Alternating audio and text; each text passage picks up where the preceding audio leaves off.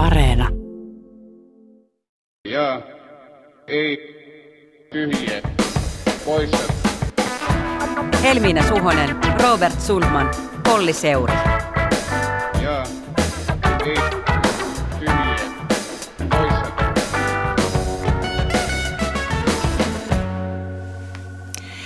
Tervehdys onkin poikkeuksellisesti torstai-ilta, emmekä todellakaan ole terassilla anniskelemassa vaikka saisikin, vaan ihan täällä Pasilan bunkerissa visusti Robertin ja Ollin kanssa. Ja tämän viikon jakson jälkeen Robert vapautetaan kesälaitumille, mutta tiedoksen, että ensi viikolla tulee vielä yksi jakso ennen kokonaista Jetpi-kesätaukoa. Näin on. Mulla oli visusti sellainen suunnitelma, että mä olisin ehtinyt teettää tähän lähetykseen vielä Saako mennä mökille tai mökki, mökki, teepaidan ennen mökille lähtemistä vai lähdenkö mökille, että se te ette sitten tiedä loma ja sen mahdollisuudet maailmaan auki tai ainakin avautumi, avautumaisillaan koronan jäljiltä. Mutta tänään puhutaan viisaiden talousihmisten viisaista raporteista ja siksi vieraanamme ovat ekonomisti Anni Marttinen SAKsta sekä tutkimusjohtaja Niku Määttänen Etlasta. Tervetuloa. Kiitos. Kiitos. Mitä te olette mieltä siitä talousviisaat termistä? Ähm, se on ehkä vähän, vähän too much. No pelottaa, että lapseni kuulee se ja alkaa käyttää musta sitä ilmaisua. Mutta... Ilman, ilman ironiaa tai sarkasmia. niin. Ilman muuta epäilemättä he kuoruttaa sen kyllä aikamoisella sarkastisella äänensävyllä. Mutta... Eittämättä. Hei, ennen kuin puhutaan miljardeista, on pakko kysyä, oli Robert, teidän ajatuksia tästä ministeri Kulmunin esiintymiskoulutuskohusta. Suomen Kuvalehti, Suomen Kuvalehtihan kertoi, että Katri Kulmuni oli ostanut sparrausta esiintymiseensä viime syksystä lähtien Harri Saukkoman Tekir-firmalta. Esiintymisvalmennuksessa ei sinänsä ole mitään probleemaa, mutta keskustelu on herättänyt lystin hinta ja maksaja. Palvelut on maksanut ministeriöt eikä keskusta puolue ja laskuakin on kertynyt semmoiset 50 000 euroa. Eilen keskiviikkona Kulmuni ilmoitti, että aikoo maksaa nämä kulut kyllä takaisin, vaikka valtiovarainministeriön oikeudellisen arvion mukaan hankinnassa ei ole oikeudellisia tai hallinnollisia epäselvyyksiä. Niin kuten A-studion juontaja Katri Makkonen eilen totesi, tämä on moraalinen kysymys. Politiikka, politiikassa on usein kysymys juuri moraalista eikä laista, mutta musta on nyt kiinnostavaa, miten tämä keskustelu on mennyt siihen, että mä olen niin kuin paljon pohdintaa siitä, että tarvitseeko ministeri esiintymisvalmennusta ja toisaalta, että onhan se esiintymisvalmennus hyvästä ja kyllä jännityksestä pitää päästä eroon, koska eihän tästä niin kuin varmaan ole oikeasti siitä kyse, että Tähän voi ottaa monta näkökulmaa, mutta ensimmäinen niistä on kyllä tämä koulutusten sisältö ja ajankohta. Että Tekir on vaativa kriisi- ja strategista viestintää tekevä toimisto, sen pomo Harri Saukkomaa, joka on myös Jetpistä tuttu, että terveisiä Harrille, jos kuuntelet, on tunnettu talvivaara viestintäongelmien ratkomisesta, niin sen pohjalta, mitä itse ymmärrän, katsoisin, että ei Saukkomaa kyllä vetänyt Kulmunille mitään esiintymisjännityksen niin kuin lievennystä, vaan ihan, ihan muita juttuja sparrannut. Ja nämä julkistetut laskutkin antaa tähän osviittaa. Siellä lukee viestien sparraus ja strateginen konsultointi, että kun tähän yhdistetään ajankohta, esimerkiksi sparraus samana päivänä, kun Kulmuni kaatoi Antti Rinnettä, niin ehkä se ei sitä esiintymisjännitysasiaa nyt kuitenkaan sitten ollut. Ai, ai, ai, ai. Pientä sparrausta olisi ehkä kaivettu siinäkin kohtaa, kun Kulmuni kieltäytyi tulemasta Ylen haastatteluun, koska toimittaja ei luvannut olla kysymättä tästä kohusta eilen. No, lopulta häntä haastateltiin, mutta ei se kyllä hyvältä näytä, että ministeri yrittää kiristää toimittajalla käsittelemättä kiusallista aihetta uhkaamalla perua koko haastattelu. Että ei mennyt nyt kriisiviestintäputkeen niin kuin aika moneltakin osalta tässä. Tässä on ollut hirveän monta hyvää kriittistä näkökulmaa viikon mittaan, mutta mä otan vähän tämmöisen haastattelijan näkökulman. Yleisö on varmasti tänä keväänä tunnistanut, että Katri Kulmuni ei ole ihan helpoin haastateltava toimittajille. Hän kykenee olemaan haastateltavana tai keskustelussa useammankin poliitikon kanssa niin, että hän palaa aina ydinviestiin. Hän ei välttämättä sano juuri mitään muuta kuin se ydinviestin. Ja jos luen tuossa rivien välistä oikein, niin Tekir on kyllä auttanut häntä nyt ministerinä hiomaan tuota ydinviestiään aika tiukoissa paikoissa ja löytämään sen tavan varmaan palata tuohon ydinviestiin riippumatta siitä, mikä se kysymys aina siinä tilanteessa on.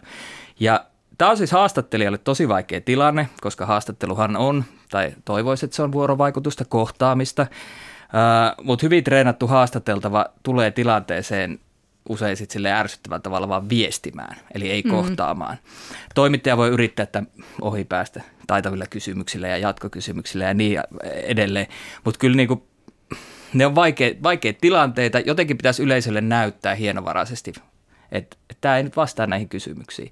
Ja sitten mä odottaisin myös yleisöltä ymmärrystä siinä, että ehkä tämmöinen kohu antaa ymmärtää sitä, että, että osa niistä poliitikoista on tullut tosi treenattuna niihin tilanteisiin. Ne on Kyllä. coachattu sinne ja, ja se on vähän semmoinen outo tilanne, että, että haastateltavan että haastattelija hakee jotain, niin kuin oikein miettinyt, mitenkä kysyy, mutta haastateltava vaan on siellä sille kivikasvosena ja toistaa yhtä juttua. Mä ehkä nyt sanon vähän rumasti tässä, mutta sanonpa nyt kuitenkin, että joo, tosiaan tätä esiintymistä voi ja kannattaa opetella, jos on varsinkin ministeripestissä, mutta se, mitä näköjään sieltä ei voi oppia, on se, että että olisi jotain oikeasti annettavaa, aidosti annettavaa siinä keskustelussa, että se sisältö, rohkeus linjata, ottaa omistajuutta joihinkin asioihin, että esiintymistaidot ei pelkästään riitä, jos tuntee, että se oma asiantuntijuus, että se on jotenkin ohkasella jäällä, että varoo astumasta mihinkään muualle kuin siihen ydinviestiin. Tai lähtisi mukaan siihen keskusteluun. Tai lähtisi mukaan, että heittäytyminen, että sehän on hyvän esiintymisen taito myöskin, että ehkä tätäkin olisi hyvä sparrata, mutta annan ehkä hieman armoa, onhan, hän sanoi, että nämä esiintymistilanteet jännittää ja kyllä suorat lähetykset lähetykset ovat erittäin jännittäjiä, niin jännittäviä. Se, niin ja se, mitä viestintätoimistosta ei koskaan kuitenkaan osteta, ja t- tästä on nyt aika varma, niin sieltä ei osteta sitä linjausta tai sitä kantaa. Että tota, minun mielestäni, jos nyt tässä niin kuin ruodin ja menen tälle Helmiksen linjalle, niin Kulmunin suurin ongelma on ollut se, että hän ei halua kertoa, mitä hän ajattelee. Mm, hän ei halua suoraan näin. kertoa, mitä hän ajattelee. Hän on sparrattu niin, siihen, että osaa väistää. Niin, ja siinä ei kyllä, niin kuin, ja sitä kuitenkin kaikki odottaa myös katsojat ja, ja kuuntelijat, ja se, se olisi se niin kuin tärkein asia. Mutta mä kyllä odotan, että tämä keskustelu vielä menisi jossain vaiheessa mun lempiaiheeseen, eli siihen, että kuka tai mikä taho kuittaa minkäkin laskun demokratiassa, että kansanedustajille maksaa eduskuntakoulutusta, onko se ok, ehkä jos ajatellaan, että kansanedustajuus on työ, niin pitää saada koulutustakin, no onko ministeriustyö, mikä koulutus voidaan kuitata ministeriön pussista. Mä oon itse puolustanut erityisavustajien määrää monta kertaa, sitä jotkut pitää piilopuolue tukena, mä ymmärrän sen näkökulman, No toi, toisaalta tämmöistä laskua ministeriöille strategisista viesteistä saattaisi itsekin pitää piilopuolue tukena, varsinkin jos ne on puolueviestejä. Eli musta pitäisi nyt, mä toivon, että tämä menee vielä siihen, että palataan siihen mun lempiaiheeseen, eli se, että otettaisiin nämä kaikki puolueille eri tietä annettavat resurssit pöydälle ja katsottaisiin, että mikä on järkevä ja reilu tapa jakaa ne. Siellähän on kanslia, tukia, avustajia, mitä ikinä. Ai tiekartta. Tiekartta, oi vitsi mä toivoisin, kuule, puolueiden resurssoinnin tiekarttaa. Amen. Hallitus teki tällä viikolla neljännen lisätalousarvioesityksensä ja kyse on siis noin 5,5 miljardin euron kokonaisuudesta, jos mukaan lasketaan myös lähivuosille ulottuvat menolisäykset. Ennätyksellinen potti siis. Rahaa liikkenee nyt sitten muun muassa kunnille, sairaanhoitopiireille, väyliin, joukkoliikenteeseen, lasten ja nuorten hyvinvointiin, akkuteollisuuden houkuttelemiseksi Suomeen ja niin edelleen. Oppositiosta kokoomuksen Petteri Orpo suomi tätä pakettia holtittomaksi rahan jaoksi. Nuoret sukupolvet joutuvat maksamaan tämän tuhlailun korkeampina veroina ja kasvavana velkana. Tätä vastuutonta rahalinkoa emme voi hyväksyä. Ovatko nämä tässä lisäbudjetissa olevat toimet tehokasta koronaelvytystä vai onko rahaa nyt jaettu holtittomasti koronan varjolla, kuten oppositio huutaa? Asiantuntijat peliin. Kyllä.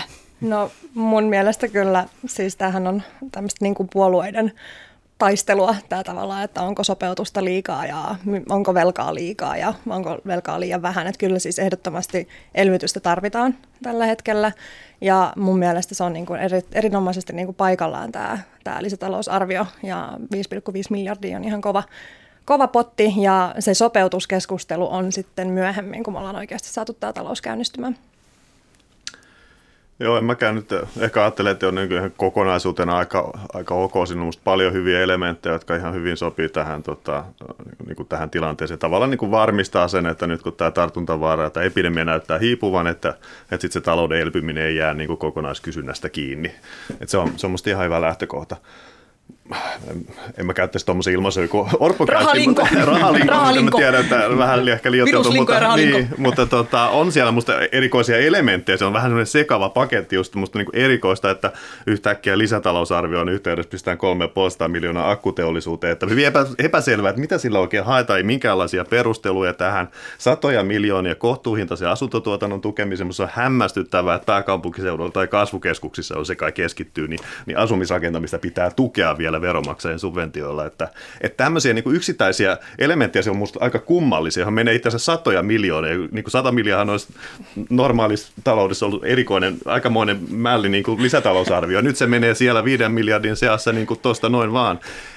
Eli se- ravisteltiinko sinne niin kuin mukaan sitten asioita, mitkä ei nyt varsinaisesti no ole koronaelvytystä? No ehkä vähän näin jo, että se, niin kuin, se ei täysin linjakas se koko paketti, mutta silti en mä tiedä, sano se ik- ikään kuin se niin kuin, äh, ne minne ne suuri osa rahoista ne menee, niin kyllä mä oon ehkä samalla linnoilla Annin kanssa, että kyllä mä niin kuin ymmärrän sen, että tässä taloustilanteessa siinä on, siinä on niin kuin ihan tietty perustelu kyllä. Mä voisin vielä jatkaa tuohon, että mä oon ihan samaa mieltä, että kun mä luin sitä raporttia, niin kyllä mulla tuli semmoisia, häh, mitä mm. kohtia, että on, onko tämä nyt niin kuin hyvä. Missä että niitä esimerkiksi? raportoitiin. Öm, No siis, mä en muista yksityiskohtia, no ei vaikka akkuteollisuus, mutta myöskin siellä oli siis, kun mä oon hirveästi niin kuin, tykkään tämmöisestä vihreästä elvytyksestä ja mun mielestä tavallaan oikeudenmukaisen siirtymään pitää panostaa jo tässä vaiheessa, tai olisi pitänyt panostaa siihen jo aikaisemminkin. Mutta siellä oli joku Metsä Groupin, joku mä en muista mikä yksityiskohta se oli, mutta mä oon vähän niin kuin hähmäsiä tästä, tästä kohtaa, että mihin me laitetaan niin kuin, tätä vihreitä elvytystä. Niin siellä oli muutamia kohtia. Totta kai- metsää. Niin, vihreätä Infra metsää, joo, ja siellä suojeltiin myös metsää, mutta mä tykkäsin siitä, että tähän niin kuin vihreän elvytyksen tai tähän Green Fundiin laitettiin lisää rahaa. Niin, tämä on, tämä on tietysti tämmöinen hyvä keskustelu aina, kun puhutaan vihreästä elvytyksestä, että, että onko se vaan niin kuin tavallaan label, mikä lätkästää, mm. ja sitten voidaan oikeastaan kaikki Atrian liittymät kuitata Kyllä. vihreänä elvytyksenä, jos halutaan. Mm. Mutta hei, tässä nyt te keskustelu, te- musta tässä leijuu niin semmoinen teema, että voiko elvyttää väärin. Niin siis mikä on väär, väärää elvytystä? Musta taisi niin kuin hyvä kuuntelijoille tavallaan jotenkin avata Niin jos tätä ajatellaan, teemaa. että, että kaikki asiantuntijat tällä hetkellä niin. kuitenkin sanoo, että, että nopea velkaantuminen on perusteltu ja pitää elvyttää, niin mikä on väärä elvyttäminen? Joo, siis tosiaan kaikki asiantuntijat ajattelee, että kyllähän niin kuin vähintään, siis iso, tämä velkaantumista iso osahan tulee vain näistä automaattista vakauttajista. Verotulot pienenee ja vaikka työttömyyskorvaukset ja osa muista mm. tulonsiirtoista kasvaa, se on niin kuin, sikäli kun mä tiedän kaikkien ekonomistien mielestä aivan ok, että näin pitää olla, että ei tätä pidä nyt yrittää, mm. tätä sinänsä pidä yrittää hillitä, että se on semmoinen vakauttava tekijä siellä. Ja sitten voidaan tehdä näitä tällaisia niin kuin harkinnanvaraisia päätöksiä, mistä, mitä osa näistä, näistä tämä lisätalousarvion hankkeista olisi. No väärää elvyttämistä voisi ehkä olla, sanotaan, että se, en mä, mä en tietenkään tiedä, mistä siinä akkuhommassa on kysymys, mutta että pahimmillaan tavallaan tietysti semmoinen, että, että, että se on erikoista, että että valtiovalta menee hyvin voimakkaasti niin kuin puuttumaan, että, että, että valtio sitten valitsee vaikka niitä voittajia mm. semmoisessa yksittäishankkeessa. Siihen liittyy ainakin mm. vaaroja. Se jossain kohtaa voi olla perusteltua, mutta siihen pitää aina suhtautua lähtökohtaisesti mun mielestä ää, niin kuin tota, vähän silleen tuolla e- epäilevästi. Ja sitten on tietysti se ajoitusjuttu, että et totta kai, että niin kuin sitä pitää aina sitten vähän miettiä, että missä tilanteessa se julkinen, julkiset investoinnit vaikka syrjäyttää sitten, sitten tota, yksityisiä investointeja. Mutta tämän ajatuksen kannalta mä luulen, että tämä on niin kuin ihan, ihan järkevää, että, että nyt pyritään lisäämään julkisia investointeja ja ainakaan niin kuin estetään, mm. ettei nyt supisteta niitä niin kuin usein on tapahtunut taantumissa. Joo, ja sitten jossain keskustelussa mä huomasin, että puhutaan siitä, että saako kunnille antaa tukea tai johonkin sosiaali- ja terveyspalveluihin niin kuin näitä kustannuksia, joita me ollaan menetetty tämän kriisin aikana, niin kyllä se mun mielestä on ehdottomasti niin kuin ok, että pitää myös pitää järki kädessä, eikä vaan mennä semmoisilla niin kuin vanhoilla taloustieteen raameilla ja ajatella, että elvytys on vaan infrahankkeita ja investointeja, että kyllä meillä on niin kuin poikkeuksellinen kriisi, joka on vaikuttanut sosiaali- ja terveysalaan tosi voim- voimakkaasti, ja kuntiin, jotka rahoittaa sitten taas näitä hoitoalan laskuja, niin mun mielestä se on kyllä ihan niin kuin validia tässä kohtaa.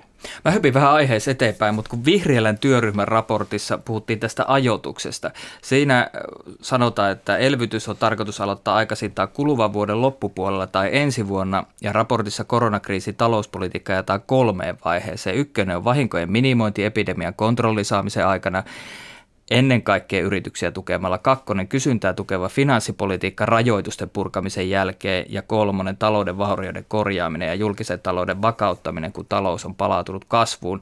Nyt on ehditty jo kysyä, että onko tässä niin kuin hallitus menossa vähän etukenossa, mutta miten helposti nämä vaiheet on eriteltävissä toisistaan?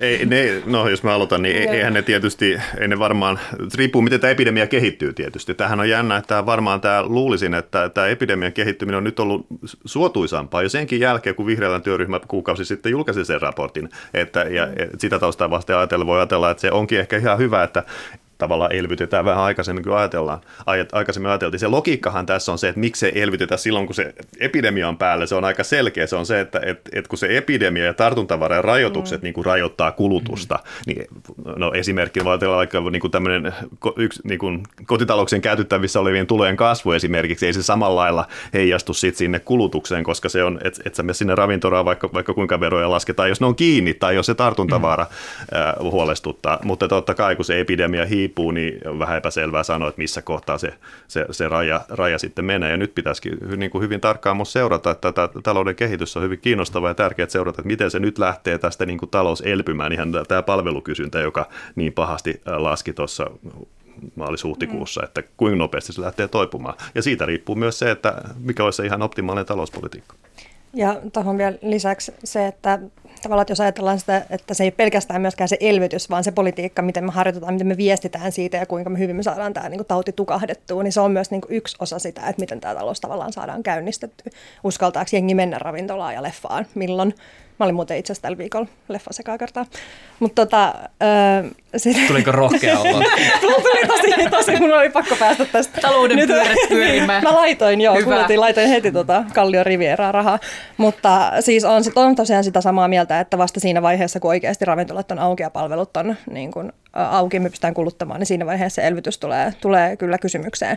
Mutta tosin kun ä, tässä puhuttiin siitä, että onko hallitus etokanossa jo tämän niin sopeutuskeskustelun kanssa, niin Mun mielestä se koko niin kuin sopeutuskeskustelu, jos me nyt siihen päästään, niin on, on vähän niin kuin jännä ja ehkä jopa, niin kuin mä oon jossain sanonut, niin kuin ehkä vanhankantainenkin, koska meillä on myös vihreällä on ehdottanut ja muutkin ekonomistit on ehdottanut tämmöisiä niin kuin velan alaskirjauksia, tämmöisiä luovia mekanismeja. Että tavallaan, että ennen kuin me ollaan huomattu se, että kuinka paljon EUn elvytys vaikuttaa ja kuinka paljon meillä oikeasti tulee sitä velkaa, niin vasta siinä vaiheessa olisi mun mielestä aika keskustella siitä sopeutuksesta. Että nyt kun esim. tässä Hetemäen raportissakin niin vilautettiin tätä seitsemää miljardia, niin on se mun mielestä kyllä etukenossa. Vanhankantainen, uudenkantainen. Mä, nyt, nyt mä haluan tähän enemmän. No mä oon vanhempi. Jotenkin, koska mä oon vanhempi, niin mä sitten vähän puolustan tätä vanhakantasta. Näinkö selkeästi nämä menee Se on ihan selvä. Mä en ihan tiedä, missä ikäraja on, mutta, mutta tota, jatkuna tuohon, mitä Anni sanoi, musta nämä on sinänsä niin kuin kiinnostavia ja, ja ehdottomasti niin kuin pohdinarvoisia asioita nämä, tämä rahapolitiikkaan liittyvät kysymykset, että, että se, on, se on todella kiinnostava juttu, että et pitkään oli musta ilman tällaisia asioita ei mietitty tällaista, että niinku tällaista jonkinlaista velkojen mitätöintiä keskuspankin taholta tai semmoista perinteistä keskuspankkirahoitusta. Sitten, sitten pidettiin, että ilman muuta, että siinä, ei, että se on vaan, siinä on vaan riskejä. Ja mäkin jaon sen näkemyksen täysin ja mä oon edelleen sitä mieltä, että, että tavallaan semmoisessa aikaisemmassa maailmassa näin ehdottomasti oli. Nyt se, mikä on muuttunut, on se, että me eletään semmoisessa nollakorkotilanteessa. Että, että se, Onko se, uusi normaali? No sitä en tiedä. Musta nämä on vähän vaarallisia nämä uusi normaali ja se liittyy tähänkin, että, että tota, eihän me tiedetä kauan tämä tilanne kestää. Siis mä, niin kuin musta näitä niin. voi, näistä voi ihan hyvin puhua, ne on ihan relevantti keskusteluaiheita, mutta eihän me, se liittyy siihen just, että ollaan tässä ehkä sitten uudessa normaalissa jonkun aikaa rahapolitiikan kanssa. Mä luulen, että ihmisiä hämmentää semmoinen puhe, että nyt keskuspankki rahoittaisi nämä velat. Mä mm. ymmärrän sen tavallaan hyvin, koska aikaisemmin semmoista oikein mm. niin kuin, voinut ajatella, että pitäisi musta ehkä jos kun esittää niitä, olisi ehkä hyvä yrittää ihmisille selittää, että mik, miksi nyt on toisin tässä tilanteessa. Ja mäkin ajattelen, että sille voi nyt olla eri lailla perusteluita kuin aikaisemminkin mutta mä en todellakaan niin kuin laski sen varaan sitten niin kuin julkisen talouden kestävyyden hoitamista pidemmän päälle Suomessa, että siellä on se kestävyysvaje, se huoli on musta otettava edelleenkin vakavasti, sori vaan, ja tämä on se vanha kantani sitten. Niin, tai on ehkä se, ja mä oon jossain vaiheessa paikoissakin sanonut sitä, että kun mä aloitin siis opiskelemaan taloustiedettä 2011, kun mä olin 19, ja se on niin kuin ollut sen kriisin jälkeen, ja mun niin kuin, kun mä tulin taloustieteeseen, niin mulle opetettiin, että maailma on nollakorkotilanteessa, piste, niin kuin mm. mulla ei ole maailmaa ennen sitä, niin tavallaan se, että me, mä aloin jo opiskelemaan sitä ja miettiä sitä maailmaa, että mitä pitää tehdä ja miten tavallaan keskuspankin rooli muuttuu mm. siinä vaiheessa. Ja tota, uh, no joo, toi on ehkä sitten se, että en mä tiedä meneekö niin kuin, meneekö tavallaan sitten se niin kuin vanha, vanha uusi jako, mutta tosiaan niin kuin uusi maailma ehkä. Mä en tiedä, että me tultiin rahapoliittiseen keskusteluun. en mäkään, mutta on niin hyvä, että antaa, mutta, mutta, voidaan, mutta voidaan palauttaa tätä takaisin sinne niin kuin lisä, lisäbudjettiin siis siltä osin, että ja, ja tähän tota, niin kuin valtion taloudenpitoon, että, että tota, puhuttiin siitä, että missä vaiheessa on oikea aika elvyttää, missä vaiheessa sitten täytyy mahdollisesti sopeuttaa, ja vaikka meidän julkinen keskustelu ehkä menee niin kuin etupainossa sen niin kuin sopeuttamisen suhteen, tai näin me niin kuin ehkä tulkitsin ainakin Annin viestiä, niin toisaalta sitten ää, tuolla la, lisäbudjettineuvotteluissahan hallitus ää, tuuttasi ulos tämmöisen kannanoton siitä, että, että miten julkisen, julkinen talous saadaan tasapainoon ja siitä käytiin Ylen tietojen mukaan jonkun verran myös vääntöä, mutta lopputuloshan oli se, että... Ylen tietojen, Robertin tietojen. näin, näin se menee, mutta että siis, että, että esimerkiksi poliittisen talouden tutkija Antti Ronkainen tulkitsee Suomen Kuvalehden blogissa, että tämä kannanotto käytännössä muutti hallitusohjelmaa että, että sen mukaan hallitus ei enää tavoittele julkisen talouden tasapainoa 23 loppuun mennessä, vaan velkasuhteen vakauttamista vuosikymmenen loppuun mennessä. Niin t- tässäkö se käänne on tapahtunut? Onko tässä tapahtunut käänne? Niin, no to, tohonkin, tossakin on tekemistä, että tohonkin tähän uuteenkin tavoitteeseen päästä, että se ei tässä nyt mitenkään niin. automaattisesti mm. ole kyllä tulossa. Että. No en mä, en mä tiedä, että onko tapahtunut käänne. Sitten mä ajattelen tämän niin kuin ekonomistin näkökulmasta ehkä, että, että tavallaan se totta kai niin kuin hyvä, että ajatellaan tavallaan pitkäjänteisesti, että mm. mihin, missä se, se tavoite ei voi olla niin kuin kolmen vuoden päästä, että me saataisiin niin kuin julkinen talous tasapainoon. Että siinä olisi kyllä niin kuin tosi paljon etukenoa, että sitten me alettaisiin kyllä niin kuin leikkaamaan aivan liian aikaisin ja sitten kävisi ehkä tämmöinen samanlainen austerity- tai kuripolitiikka-ongelma, mitä oli silloin finanssikriisin jälkeen, että alettiin leikkaamaan ihan liian aikaisin. Mutta tota, kyllä mä sanon, että toi on niin kuin hyvä, hyvä ajattelutapa, että se on siellä pidemmällä, mutta myöskin niin kuin mä tässä ehkä vähän, miten me ajettiin siihen korkopolitiikkaan tai rahapolitiikkaan, niin oli se pointti oli siinä, että meillä on keinoja ja meillä on luovia keinoja, millä tavalla me voitaisiin ajatella sitä velkasuhdetta uudella tavalla. Ja saataisiko me nyt tämä rahapolitiikka, jossa käytiin, niin kytkettyä tähän keskusteluun myös sillä tavalla, että eilen kun katsoin A-studion keskustelua, jossa sitten oli tota, oppositiota ja hallitusta vääntämässä tässä lisäbudjetista, niin ei, siellä kukaan ei kyllä mun mielestä niin kuin pelotellut sillä, että velkaantuminen olisi tällä hetkellä jotenkin epäturvallista. Kestämättömällä tasolla. Niin, että, että, tai siis niin. sillä tavalla ainakaan epäturvallista, että, siis, että onko tämä nyt tämä, kes, tämä linja, mikä nyt on, ja niin kuin tämä keskuspankkien linja, niin saako se poliitikot huokaamaan helpotuksesta, että korot ei nouse, niin tämä on ihan turvallista. Ei mun mielestä kyllä niin kuin poliitikot ole huokassu helpotuksesta, että kyllä mun mielestä oppositio on siellä edelleenkin niin kuin A-studios parin kertaan ollut kokoomus sanona, että, että kyllä meillä on niin kuin julkinen, julkinen tasapaino on se, mihin me pyritään ensimmäisenä ja luodaan semmoista mielikuvaa, että, että meillä on niin kuin tulossa tuho, jos ei me aleta nyt niin kuin leikkaamaan ja sopeuttamaan, että tavallaan että se on edessä, koska meillä on niin kuin ekonomistit on ehdottanut tosiaan niin kuin keinoja, jolla voitaisiin ehkä hyväksyä jopa tämmöinen niin korkeampi velan määrä, että nythän EKP, esimerkiksi EU on myös luopunut näistä alijäämä- mm. ja velkarajoitteista. Mm. Että tullaanko me tavallaan koskaan niin kuin päätymään niihin takaisin. Että mitä jos meillä onkin sellainen todellisuus jossain vaiheessa, että EKP elvyttää, meillä on paljon velkaa ja korot on alhaalla.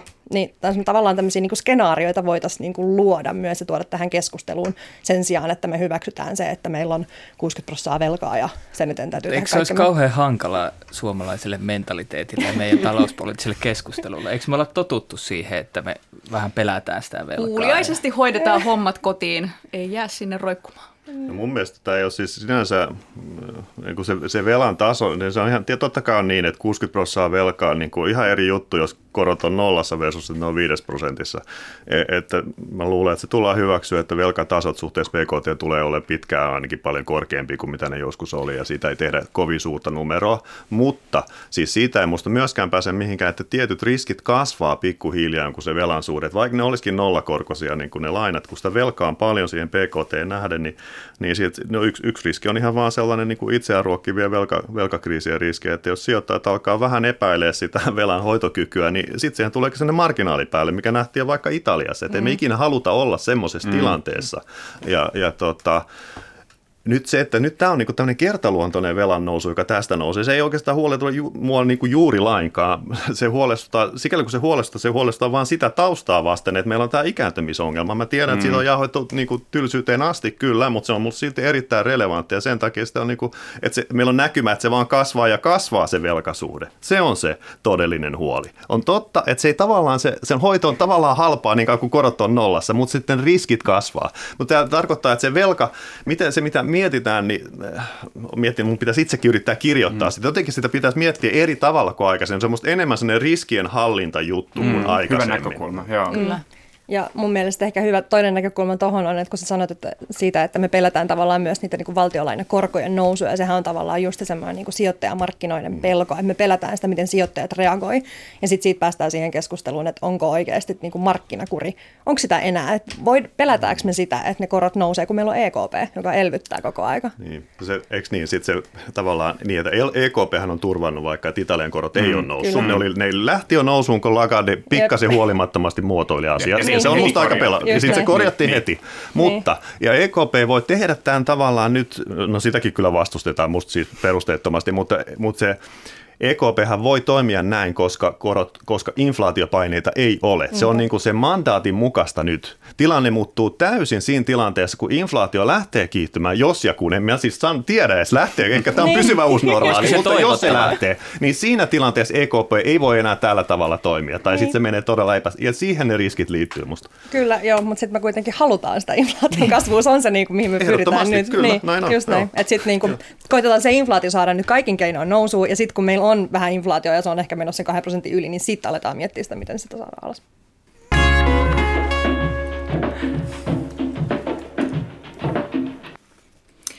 Olemme tässä jo hieman hoveroineet näiden raporttien yläpuolella, mutta tämä uusi arvaamaton... Hoveroineet. Hoveroineet, hovering. Se tuli Leijuneet. uusi, uusi Suomea, sanotaan näin.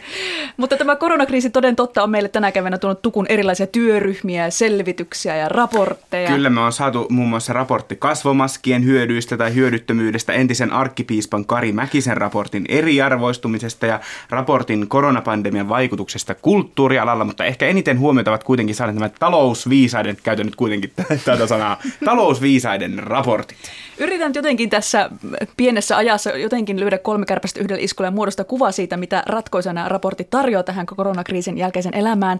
Ja kun puhutaan talousviisasta raporteista, viitataan siis työelämäprofessori Vesa Vihreälän vetämän työryhmän Rapsaan ja kansliapäällikkö Martti Hetemäen työryhmän kahteen raporttiin, josta tuoreen julkaistiin tällä viikolla. No, jos näiden raporttien henkeä summaa tällaisella kehittelemälläni kolmiportaisella asteikolla, niin miltä koronan jälkeinen taloustilanne näyttää?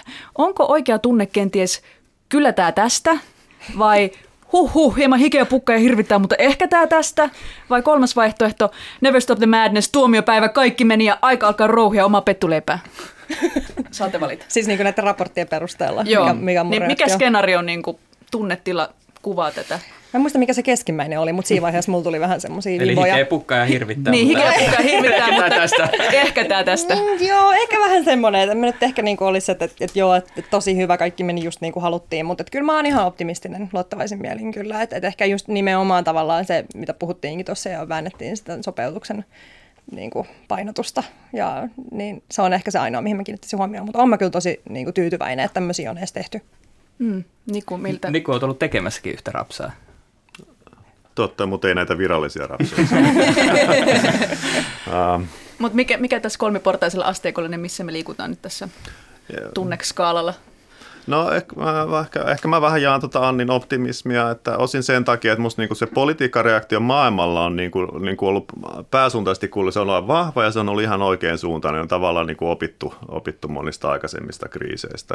Esimerkiksi EKP on toiminut erittäin hankalassa tilanteessa edelleen pystynyt toimimaan musta erittäin hyvin. Ja sitten kansallisesti niin kuin musta aika hyvin on asiassa hämmentävä konsensus siitä ekonomisteja ja siis mitä näkyy myös politiikassa siitä, että mikä on ollut se ensireaktio. Ja mun mielestä se on niin kuin, sikäli omalla koulutuksella osaan sanoa, mutta se on ollut niin kuin large, se on ollut ihan oikein. Musta on te- toimittu erittäin hyvin. Nyt tietysti tämä epidemia on yllättänyt välillä huonoa ikävään suuntaan ja nyt näyttää, ehkä nyt menee ehkä taas vähän yllättämään. Ainakin mä olin on niin kuin seurannut sitä nyt vähän yllättyneet, että onpas nopeasti hiipunut monissa Euroopan mm. maissa tämä epidemia mm. verrattuna siihen, mi- mistä jostain mulla oli tullut joku toinen käsitys aikaisemmin, että sehän voi sitten yllättää moneen tapaan taas edelleen ja siitä tietenkin riippuu, riippuu paljon.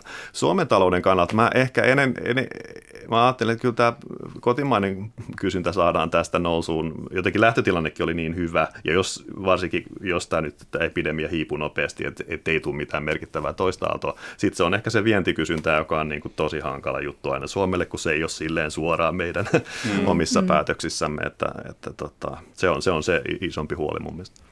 Tota, aika paljon se, mitä kansalaiset tietää näistä, ja uskon, että kyllä osa poliitikoistakin, niin, niin se, se on se tulee median kautta. Eli mediahan summaa näitä satoja raporttisivuja ja nostaa sieltä sitten sen, että mikä niissä saattaa olla ole, oleellista tai olennaista, mihin kannattaa kiinnittää huomiota. Niin nyt voittaa antaa mediakritiikki, että miten media on onnistunut summaamaan näitä satoja raporttisivuja. Et sieltä on kyllä nostettu esille, ehkä tässä niin kuin, ah, puhuttiinkin siitä, että ehkä tätä sopeuttamistarvetta on sieltä nostettu esille. Palataan myöhemmin tähän mainittuun 7 miljardiin. Sitten sana kipupaketti otettiin mediassa aika niin kuin hyvin vastaan. Niin summaako se nämä rapsat vai onko nostot mennyt, nostot mennyt pieleen? Antakaa tulla, vaan me kestetään kyllä tämä ihan hyvin. Saa antaa kritiikkiä. No kyllä siis ainakin mun mielestä, kun niin kuin mitä noita medianostoja luki ja mitä, mitä luki niitä raportteja, niin en, hirveän vaikea sanoa, että onko se niin kuin jotenkin, onko sitä kehitetty jotain häslinkiä turhaa vai että onko se niin kuin, mutta siis totta kai noihän oli niin kuin isoimmat, mihin kiinnitettiin huomioon ja itsekin kiinnitin huomiota siihen, että minkä takia se kipupaketti oli siellä, minkä takia se piti brändätä jo nyt tavallaan. Se on niin kuin se kysymys, mikä mulla tuli mieleen. Mutta no minkä takia? No se on hyvä kysymys. Tämä menee taas ehkä tähän sitten taas ekonomistien niin näkemyseroihin tai tämmöiseen, mutta että kyllä, kyllä nyt esimerkiksi tuossa Hetemäen raportissa niin työryhmä oli tehnyt mun mielestä niin kuin tosi hyvää työtä sen kanssa, että on otettu huomioon tämmöinen niin kuin sosiaalinen, ekologinen ja talouskestävyys. Että tavallaan mäkin olen yrittänyt tuoda esille sitä, että tämmöinen niin kuin hyvinvointitalous ja talouden niin kuin kokonaisnäkemys, ei vaan se, että me ajatellaan sitä talouden kestävyyttä ja sitä kestävyysvajetta, vaan että ajatellaan tavallaan taloutta semmoisena kokonaisena organismina, niin on ollut kyllä tosi hyvä kehitys journalismi on mahtavaa Suomessa. Kiitos, voimme lapsi. Ja tämän ja kehys, kehystän, kehystän tämän. tämän joo. Ja nyt, ei, nyt pitäisi sanoa, ja taloustiede on kanssa. Se vasta onkin kyllä.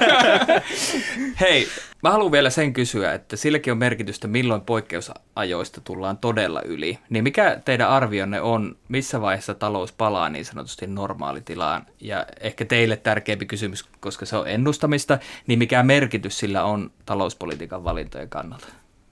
Joo, tosi hyvä kysymys, että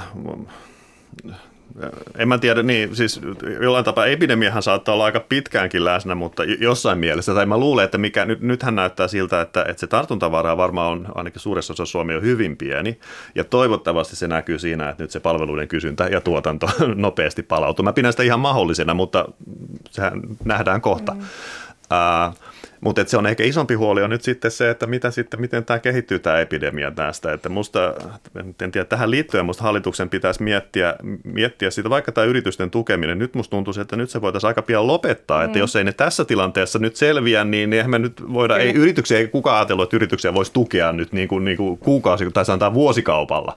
Eli, eli että jos ei ne tässä tilanteessa pärjää ilman tukea, niin sitten ehkä täytyy vaan nostaa kädet pystyyn niiden yritysten osalta. Mutta se iso huoli on varmaan monien yritysten kannalta, että no mitä sitten syksyllä tapahtuu. Eli musta olisi, niin yksi, mikä tähän liittyy, on se, että nyt seurataan tarkkaan, mitä tapahtuu ajetaan nopeasti aika pian varmaan alas ne tilapäiset yritystuet, tosin ne pitäisi ensin toteuttaa ne, mitkä on jo epämääräisesti luvattu, mutta kuitenkin. Ja sitten sanotaan selkeät pelisäännöt, että mitä jos tämä kiihtyy tämä epidemia uudelleen, tulee samantapaisia ongelmia, luvattaa sitten, että autetaan uudelleen, että se voisi niin kuin musta niin kuin, tota, tukea taloutta nyt, nyt, nyt niin kuin tässä tilanteessa. Ja tästä varmaan tästä jonkinlaista epävarmuudesta ehkä ei päästä eroon ennen kuin, mm. ennen kuin sitten se rokote, pelastava rokote tulee tai joku hoito. Niin, sehän on siis joo, jatkan tästä vielä, että se oli, se, niin, sehän on niin kuin käyt, tavallaan kuluttajien käyttäytymisestä, mm. se riippuu, että se, miten me päästään, miten me saadaan se luottamus kasattua, että onko se just se rokote, mikä ehkä sitten niin palauttaa meidät siihen quote, normaaliin. Ja sitten vielä tulee se kysymys siitä, että mikä on normaali. Meillähän siis tänään julkaistiin tämmöinen puheenvuoro, parempi normaali, hashtag, mistä me puhutaan siis, SAK puhuu, puhutaan siitä, että mikä, mikä ylipäätänsä on se normaali ja mihin me halutaan palata. Että se tavallaan myöskin niin kuin ne suunta ja se, ne tavoitteet pitää asettaa ja pitää olla kunnianhimoinen, että jos me halutaan tavallaan sosiaalisesti ja ekologisesti oikeudenmukaisempi tulevaisuus, niin siihen pitää kyllä niin kuin tehdä kunnianhimoinen strategia jo nyt. Tuossa on spinnaus, että uusi normaali, mutta kuka voi vastustaa parempaa No ei kukaan. Mutta siinä on sitten nyt sitten Etla-vinkki, että hashtag paras normaali, vai mikä se olisi, voisi tulla Siinä voi aina, aina voi korottaa. Ei, markkinointiinko me nyt väärin? tota, Hallitus sai lisäbudjettinsa aikaan, mutta paineet kasvaa budjetti riiheinen syksynä. Siitä odotetaan tiukkaa tällä viikolla. Säätötalolla on väännetty työllisyystoimista ja, ja hallitus lupailee, että syksyllä tehdään uusi työllisyystavoite, joka on korkeampi kuin tämä nykyinen 60 000. Ja keskusta kuopii siellä Antti Kurvinen totesi eilen A-studiossa, että mikäli syksyllä ei pysty tekemään talouden sopeuttamispäätöksiä ja nostamaan tätä, niin heidän pitää harkita omaa hallituksensa oloa uudelleen. Niin, mitkä on keskeiset poliittiset valinnat, joita te ekonomisteina seuraatte?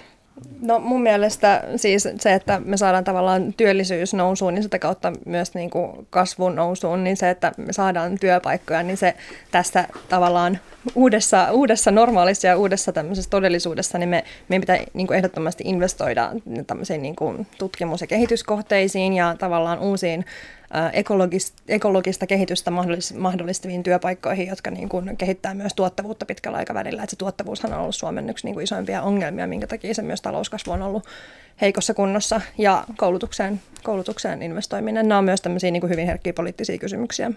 Luenko mä rivien välistä, että se vanha malli katsoa on sitten rakenteelliset uudistukset?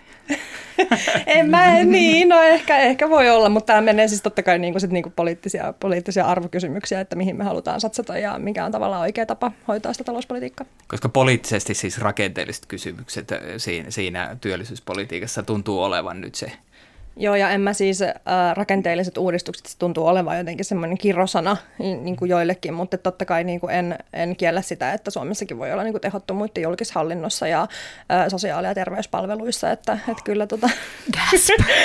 Tähän meni sanomaan. mutta, mutta, mutta siis rakente, rakenteelliset uudistukset ja, ja tämä, tämä, mitä niin kuin Anni mainitsi, niin tähän liittyy myös tähän, mistä, mistä hallitus tulee varmasti riitelemään budjettiriihessä ja riiteli varmasti säätötalolla jo, eli, eli mitä valtiovarainministeriö ministeriön laskukone laskee, että millaisia niin kuin vaikuttavuuksia se voi laskea eri toimenpiteille ja kuinka pitkällä aikavälillä. Mm. Niin, niin tuota, tuota, tämä on, on varmaan tässä ytimessä, että puhut just tästä tästä, että, että nyt koulutusastetta ja kaikkea niin tämmöistä, että niin miten, miten näitä sitten saadaan sieltä näitä vaikuttavuusarvioita. No, tuossa me jossain Twitter-keskustelussa kanssa nostin esille, kun puhuttiin, olikohan se nyt on Vihriälän jostain laskel, laskelmista, että tavallaan se, niin kuin kyllähän toki ne niin kuin taloustieteelliset ja se, se mallin valinta myös vaikuttaa siihen, että minkälaisia tuloksia me saadaan ja että minkä tavallaan teoria me valitaan ja mikä on esimerkiksi semmoinen niin kuin kerroin vaikutus. Että joissain laskelmissa ollaan laskettu niin, että se on joku puolitoista prosenttia lyhyellä aikavälillä, kun sitten taas meillä on tutkimuksia, joiden mielestä se on pitkällä aikavälillä 4,5 prosenttia tavallaan se kerroin. Että nämä on kaikki myös, niin kuin, myös valtiovarainministeriölle ehkä sellaisia asioita, mitä kannattaa miettiä, kun niitä laskelmia tekee. Niin, näistä isoista poliittisista valinnoista, joista sä kysyit, niin ei, ehkä mä ajattelen, että vähän niin kuin kaksi päälinjaa. Yksi on tosiaan se, mihin jo tässä viitattiin, että, että nämä molemmat työryhmät selvästi niin kuin patistaa hallitusta, yrittää mm. laittaa painetta miettimään, niin kuin tehdä jotain niin kuin korjaavia toimenpiteitä sen julkisen talon pitkän aikavälin näkymään niin kuin parantamiseksi. Musta perustellusti.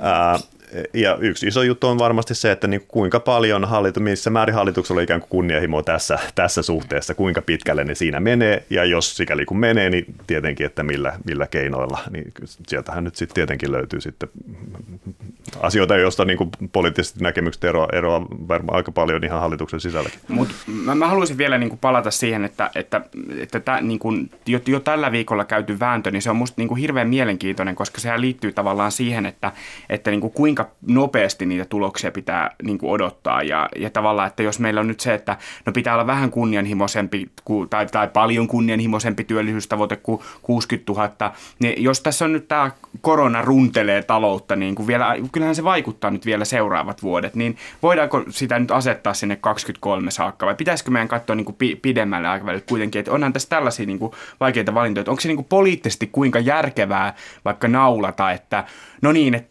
pitää nyt saada, no, no siis tämähän oli tämä, että kun oli tämä Hetemään raportin 7 miljardia, niin se tulisi tuota mitä 240 000 uutta työpaikkaa, niin et no niin, no pitää saada nyt 200 eh, 000 uutta työpaikkaa, niin pitäisi saada tuota, kolmen vuoden päästä. Niin ei, kuinka realistisia tällaiset tavoitteet edes on, niin kuin vaikka tavallaan poliittisesti mä ymmärrän, että jos halutaan vaatia kuria ja tehokkuutta, niin se kuulostaa järkevältä, mutta onko onko tämä niin mahdollista? No en mä, mä luulen, että no, mikä nyt on mahdollista, mutta yksikin mä ymmärrän, niin esimerkiksi vihreälän työryhmä ei nyt ajattele sitä tuolla tavalla, että niin. se pitäisi olla 23 sitten to, kaikki tulokset niin kuin niin. näkyvissä, vaan että, että pitäisi valmistella, ne nyt aloittaa näitä tällaisten toimenpiteiden valmistelu, jolla voi sitten uskottavasti sitä tavoitetta kohti päästä. Ja mm. sitten mm. on, lisäksi on sitten eri näkemyksiä siitä, mikä on uskottavaa, mutta, mm. mutta että e-, e-, en mä ainakaan ajattele, että se nyt olisi, eikä se ole niin kuin välttämätöntäkään, että me saavutetaan ne tavoitteet 20 2023 mm. mennessä, mm. vaan että, että mennään selkeästi siihen suuntaan. Ja sitten tosiaan kysymys on, että kuinka niin kuin,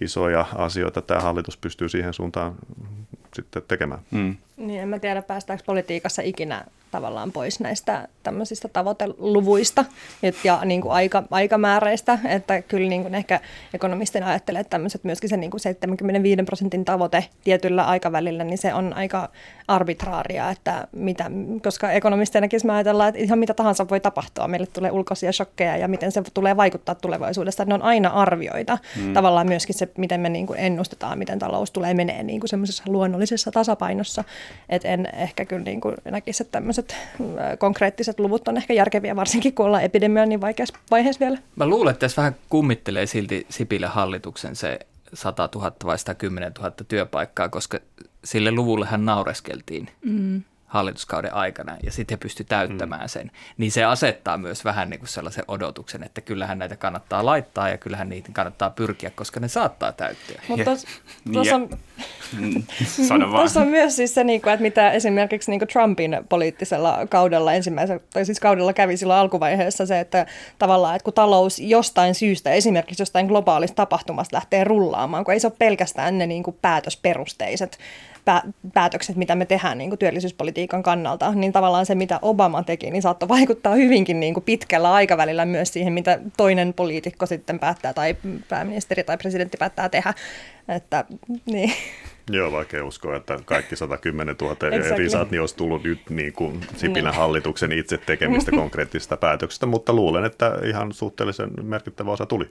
Tähän liittyen itse asiassa mä haluan vielä lopuksi kysyä, missä vaiheessa pystyy arvioimaan sitä, miten hyvin tai tehokkaasti rahat on käytetty tämän koronapandemian aikana? Eikö tässä on nyt vähän aikaa viime, viime aikoina tullut ainakin niin kuin Sipilän, Sipilän hallituksen arvioinnista, että mitä sitten nyt muutama, muutama vuosi varmaan? Joo, no ja sitten tietysti counterfactuaali, niin kuin ekonomissa sanotaan, ei koskaan ole tämmöisissä asioissa, että ei ole selvää vertailukohtaa, ei ole, että pitää mennä semmoisella vähän jossain määrin tietysti teorian, empiria ja mututuntuman yhdistelmällä. Kyllä. Jee! Jee! Muutama vuosi tai sitten. Ehkä Meillä on ehkä joku okay. käsitys. Keskustelu päättynyt. Ja ei. Tyhjiä poissa. Ja se on aika jälleen tempaista jet-kysymykset. Näihin siis vastataan joko jaa, ei, tyhjää tai poissa. Vasemmistoliitto haluaisi perustaa työttömistä koostuvat luonnonsuojelujoukot. Valtio siis asettaisi julkiselle sektorille työllistämisvelvoitteen, jonka mukaan jokainen halukas yli 12 kuukautta työttömänä ollut saa palkkatuetun työpaikan julkisella sektorilla. Näitä ihmisiä varten olisi tarjolla luonnonsuojelujoukot, joissa työtä tehdään ilmaston ja luonnon monimuotoisuuden näkökulmasta keskeisessä hankkeessa. Ja ei tyhjä poissa, onko luonnonsuojelujoukot uusi 2020-luvun risusavotta? Ei, Joo, tai ehkä siinä niinku, mikä niinku, niinku mietityttää se, että okei, että, että siis että tulee julkiselle sektorille on siis velvollisuus tarjota pitkäaikaistyöttömille ää, tota, työtä. Niin se iso juttuhan on, että miten se säädetään nyt sitten se palkkataso siinä. Toisaalta jos se on oikein korkea se palkkataso, no sitten sinne varmaan menee paljon työttömiä, mutta sittenhän se tietenkin vähentää työllistymistä sitten niin kuin vaikka yksityiselle sektorille ja tavallaan julkisen talouden kannalta me nyt kuitenkin haluttaisiin, että mm. mahdollisimman kova palkkasi yksityisen sektorin hommiin sitten. Siinä on jollain tapaa looginen se ajatus, että hyvähän niin, ne jotain kiva. tekee, mutta, mutta silti musta tuntuu, että se niin kuin, miten sitten toteutetaan semmoista, mä suhtaudun skeptisesti myönnettävä. Ja ehkä siis pidetään tämmöisissä niin kuin perinteisissä, että keskitytään investointiin ja tuottavuuden kasvuun, niin sitten saadaan niin kuin kuitenkin ehkä enemmän sitä talouskasvua kuin sitten tämmöisellä keinoilla. No, minä suhtaudun myönteisesti aina hyvin ehdotuksiin. Minä sanoin, että jaa. Minä ilmoittaudu siis heti vapaaehtoiseksi. Tulee mielelläni vaikka valvomaan liito siis 12 kuukautta työttömänä ensin. No, Siinä katso... on ikävä kannustinongelma, jos olet nyt ensin 12 kuukautta työttömänä päästä Älkää sinne. pilatko mutta... hyvää suunnitelmaa. Minä olen siis valmis äh, tulemaan vaikka liito-oravien lentoreittejä huomiolivit päällä valvomaan johonkin metsään. Tai voi myös mennä seurailemaan Itämeren sinilevä tilannetta johonkin kaukaiselle saarelle. Ihan kesänkin ajan voin ihan venyä tällä tavalla, että laittakaa vaan kuule YVAV, täältä tullaan heti kun tarvitte. Mutta jos tämä kysymys oli se, että onko tämä uusi risusavotta, niin on varmasti. Tämä on varmasti 2020-luvun risusavotta. Tämä on kiinnostavia 2040-luvun risusavotta sitten, että mitä kaikkea vielä tulee. Mä sanoin tyhjää ja myönnän, että yllätyin vähän tästä, että aloitet näytti perustulopuolueen toisen puolen. Seuraavaksi ehkä se kaikille pakollinen kansalaispalvelus, jonka voi myös suorittaa tuolla luonnonsuojelujoukoissa. Median sähköpostiin kilahti tänään tiedote sosiaali- ja terveysministeriöstä. Perhe- ja peruspalveluministeri Krista Kiurun johtama sote-ministerityöryhmä on saanut valmiiksi sote-uudistusta koskevat linjaukset ja niistä kerrotaan huomenna. Ja ei tyhjä tai poissa, onko sote-uudistus vihdoin valmis? Minä voin aloittaa vastaan aina myöskin, että jaa, koska vaikka jostain syystä olen kuitenkin pessimistinen ihminen, niin sote-uudistukseen uskoni ei horju. Kaiken se kestää, sieltä se tulee, pidätään hengitystä. Just näin, joo. Aina tulee sote-uudistus. Vaan milloin se tulee, milloin se executataan, niin se on toinen asia. Niin ja siis teidän kysymyshän oli, että onko sote-uudistus valmis. niin siis ihan täysin niin kuin loogisesti ei se ole. ei. Oi, se, on, juttu.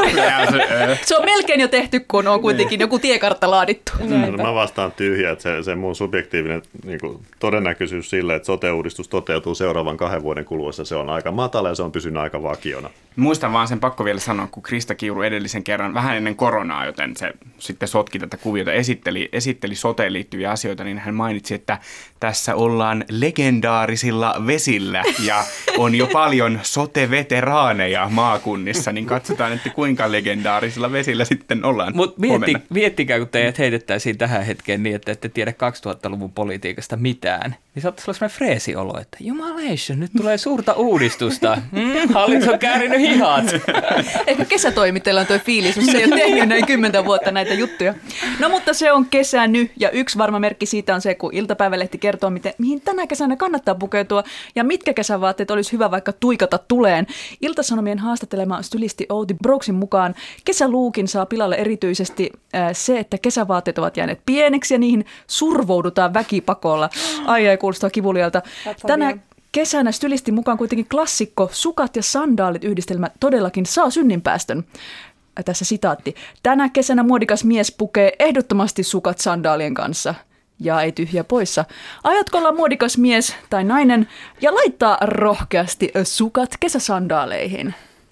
No mä aluksi vastasin, että ei, että en koskaan, mutta sitten mä aloin ajatella sitä asiaa, että ylipäänsä tämmöiset muotivinkit, niin eikö, eikö niin kuin sitten voi kuitenkin nyt ihan pukeutua mihin haluaa, ja jos haluaa laittaa sukat sandaaleihin ja olla rohkea mies ja nainen tai mikä haluaa olla. Niin pukeutumisen niin... suhteen liberaali? Mä oon kyllä tässä suhteessa liberaali, että musta ei tarvi antaa kesätyylivinkkejä, että jokainen voi valita oman kesätyylinsä. Musta Robertin vastaus on aika järkyttävä, että, niinku, että kyllä pitäisi vähän kuunnella asiantuntijoita, että ei ole millään tapaa mun alaa, niin mä, mä, mä sitten noudatan tätä oikein. Mä en usko, oliko tämä Iltalehden juttu? Iltasanomien. Mun mielestä no Iltasanomien muotijutut on aina niin kuin neljä vuotta jäljessä. Et mun mielestä nämä sukat sandaaleissa oli flowssa trendikästä ehkä 2017-2018 ja mun saattoi jopa olla ne ehkä silloin. Tämä on siis aivan pasee, mutta oli, mitä sä sanot? mä, mä sanoin, että ei, mä sallin sukat ja sandaalit vain roskien heittämisreissulla. Ja toki miehillä, joita voi pitää vähintään ikänsä vuoksi syytakeettomina. Sinä uskot näihin asiantuntijoihin. Minä sanon synkän ei sukille ja sandaaleille, mutta yhden menneen ajan muoti-ilmiön toivotan takaisin lämpimästi, nimittäin pyöräilyshortsit. Ai että, kun ne tuli vihdoin takaisin, niin maailma on valmis. Kunhan takaisin saa vielä ne pitkät teepaidat, joissa on hapsut alaliepeissä, niin sitten on lapsuuden Minä haluan bulahatun. 2.0 kesäluuk on valmis. Hyvää kesää! Kiitos, että kuuntelit. Laitahan meille kommentteja vaikka Twitterissä tai Instassa. Tunniste on tietysti JETP. Myös sähköposti jetp.miukumaukuyle.fi toimii. Kiitos viesteistänne. Ja tätä jaksoa siis olivat tekemässä minä Olli Seuri sekä kollegat Helmina Suhonen ja Robert Sundman. Hyvää lomaa, Robban. Kiitos. Vieraanamme olivat ekonomistit Anni Marttinen ja Niku Määttäri. Kiitos teille. Kiitos. Kiitos. Äänitarkkailijana oli tänään Juha Helm, äänisuunnittelijana Joonatan Kotila. Ensi viikkoon, moi moi.